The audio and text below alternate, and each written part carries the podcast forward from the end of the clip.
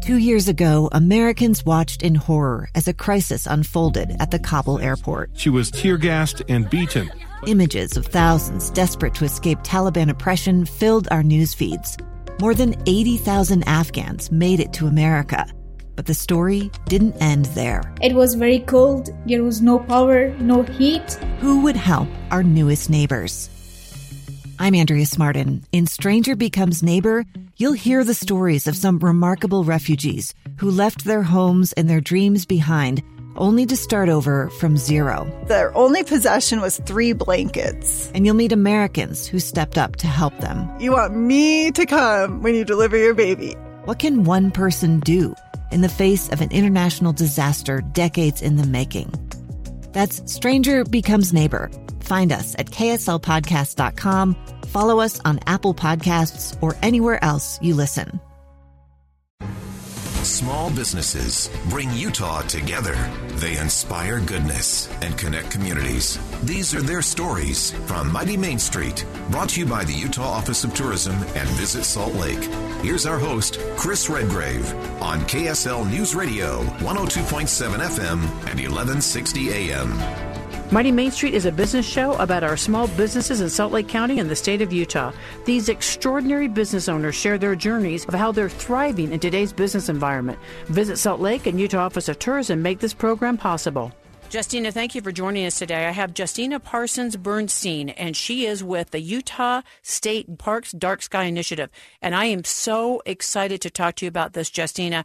In fact, I just want to let you know, uh, for my birthday, I told my husband I wanted a telescope, and I, do, I just think he, he just couldn't get his head around it, so I got golf clothes instead. But I still want my telescope. I still want my telescope. I can't wait to hear about the initiative. I can't wait to hear about the tours, because I definitely am going to join one of them. And the other thing is, is that how many more dark sky places that we've opened up in the state of Utah. So, Justine, welcome. And you're the director of this initiative. Is that correct? I am, for the for Utah State Parks. Now, you know, we've got many sister organizations like our national parks and some communities, and uh, there's a county park, uh, North Fork State, uh, North Fork County Park there, and and um, even a sanctuary. So we have uh, many allies in this uh, effort. But I am, yes, the coordinator of the Utah State Parks Dark Sky Initiative.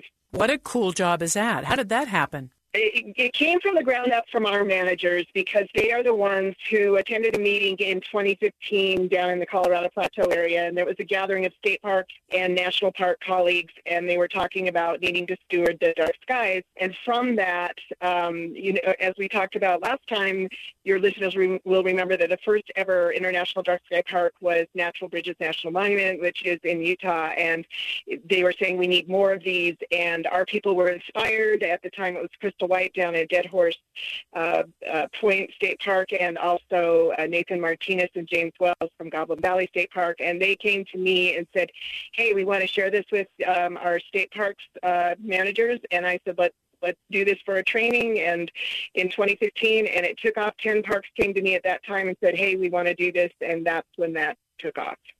My goodness, you were in the right place at the right time. Yes. Well, I do many other things for state parks. This is just one of my jobs, but, uh, you know, I support most education and uh, efforts, and it, I just get to do a, a lot of really fun and interesting things like this. But I do have great news. I think since the last time we talked, we have two, we, we talked, we have two new international dark sky parks, which are Fremont Indian and Gooseneck State Parks. Wow. And we might have just uh, slipped those in right when we talked last time. But um, anyway, now Utah State Parks has ten international dark sky parks in really? our system. That's more than any other state park system in the world. And that brings Utah's total to twenty-three international dark sky places around the state. And there's only like one hundred in the whole world, and Utah has twenty-three of them. So, you know, we're, we're just leading the world in this. And the reason that is is that we're high in elevation, we're dry in atmosphere, so there's not so much to look through looking up at the skies. And also, we have many, many areas that are away from dense population where there's a lot of light uh, glowing up into the sky that ruins our looks at the stars. And so, uh, and we're and even ones that are close, like we talked about before, the, the mountains uh, provide nice buffers to block a considerable amount of that light pollution out. So anyway, so much fun here in Utah. You're in the preeminent place in the world to view dark skies, uh, and with so much activity here. I'm I'm so, I'm thrilled. It's like Utah just keeps popping up with these amazing gems. It's like this beautiful state keeps showing us other sides to it, and this is certainly one of them. What is the Utah State Park system doing to really get all of us involved in this and to turn this into a form of tourism, if you will, but especially for the locals as well? You know, and this is what I love about protecting our starry night skies, is that this is such a boon to our rural economies, because that's where our darkest places are, and the stars don't, they don't fade with the seasons, right? So this is a good all year round, uh, it's called astrotourism, a good all year round tourism draw for our rural communities. And what, what do we do to promote it? Well, one of these things is just like I'm doing with you today, is that I give quite a few interviews about this. In fact, just yesterday down at Fremont Indian State Park, there was an international meeting media crew down there that's aimed at Chinese audiences around the world that also uh, broadcasts all around the world in multiple languages.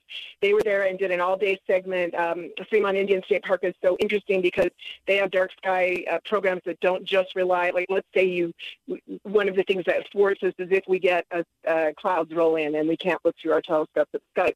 But uh, at Fremont Indian State Park, they have several different kinds of dark sky programs. One is a scorpion safari, where you go out and you look at, for scorpions, and they're very light-sensitive creatures, and you learn about how they fit in the ecosystem, and you we see them in their natural environment. In fact, they are so light-sensitive that they don't come out under a full moon. That's too intense for them, so light pollution affects them as well. And then just when we're done looking for scorpions, we come back, and the constellation Scorpius is rising in the sky, and we tie that beautiful scorpion in the sky to the scorpions on the ground and start looking at constellations, and that that's a really fun activity.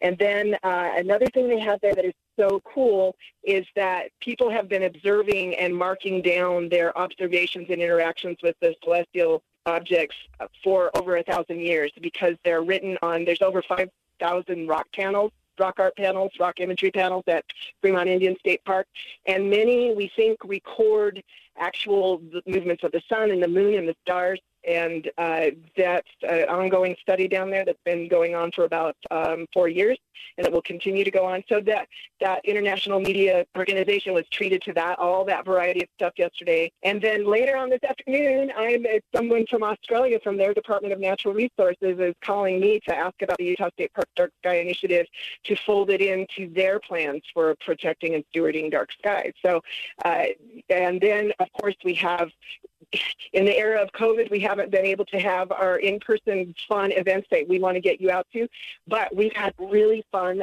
virtual events that people could tune in live to Facebook or Instagram and uh, watch along. As we remember, we talked about the Great Conjunction last time, and that was a live event, but we've had many, many more since. And if anybody wants to go back and view those, because they're still fun to, to view, you can just go to any of the Facebook pages of any of the parks that are dark sky parks, and I can list those for you at the end of the at the end of the segment. But um, you can just look on their videos for their pages, and you can go back and look at all those fun virtual programs.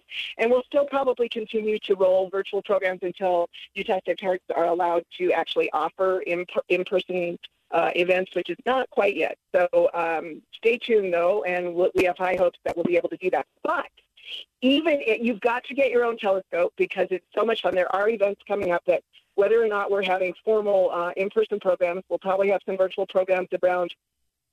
Um, you know, there's a total lunar eclipse coming up in this month, May twenty-sixth, and it happens in the wee hours of the the night, but um, and we'll probably set till before we see the full eclipse, but still fun to look at and follow as you see that uh, shadows start to cross the moon. And you know, everybody's eclipse crazy since the uh, total solar eclipse uh, a few years ago.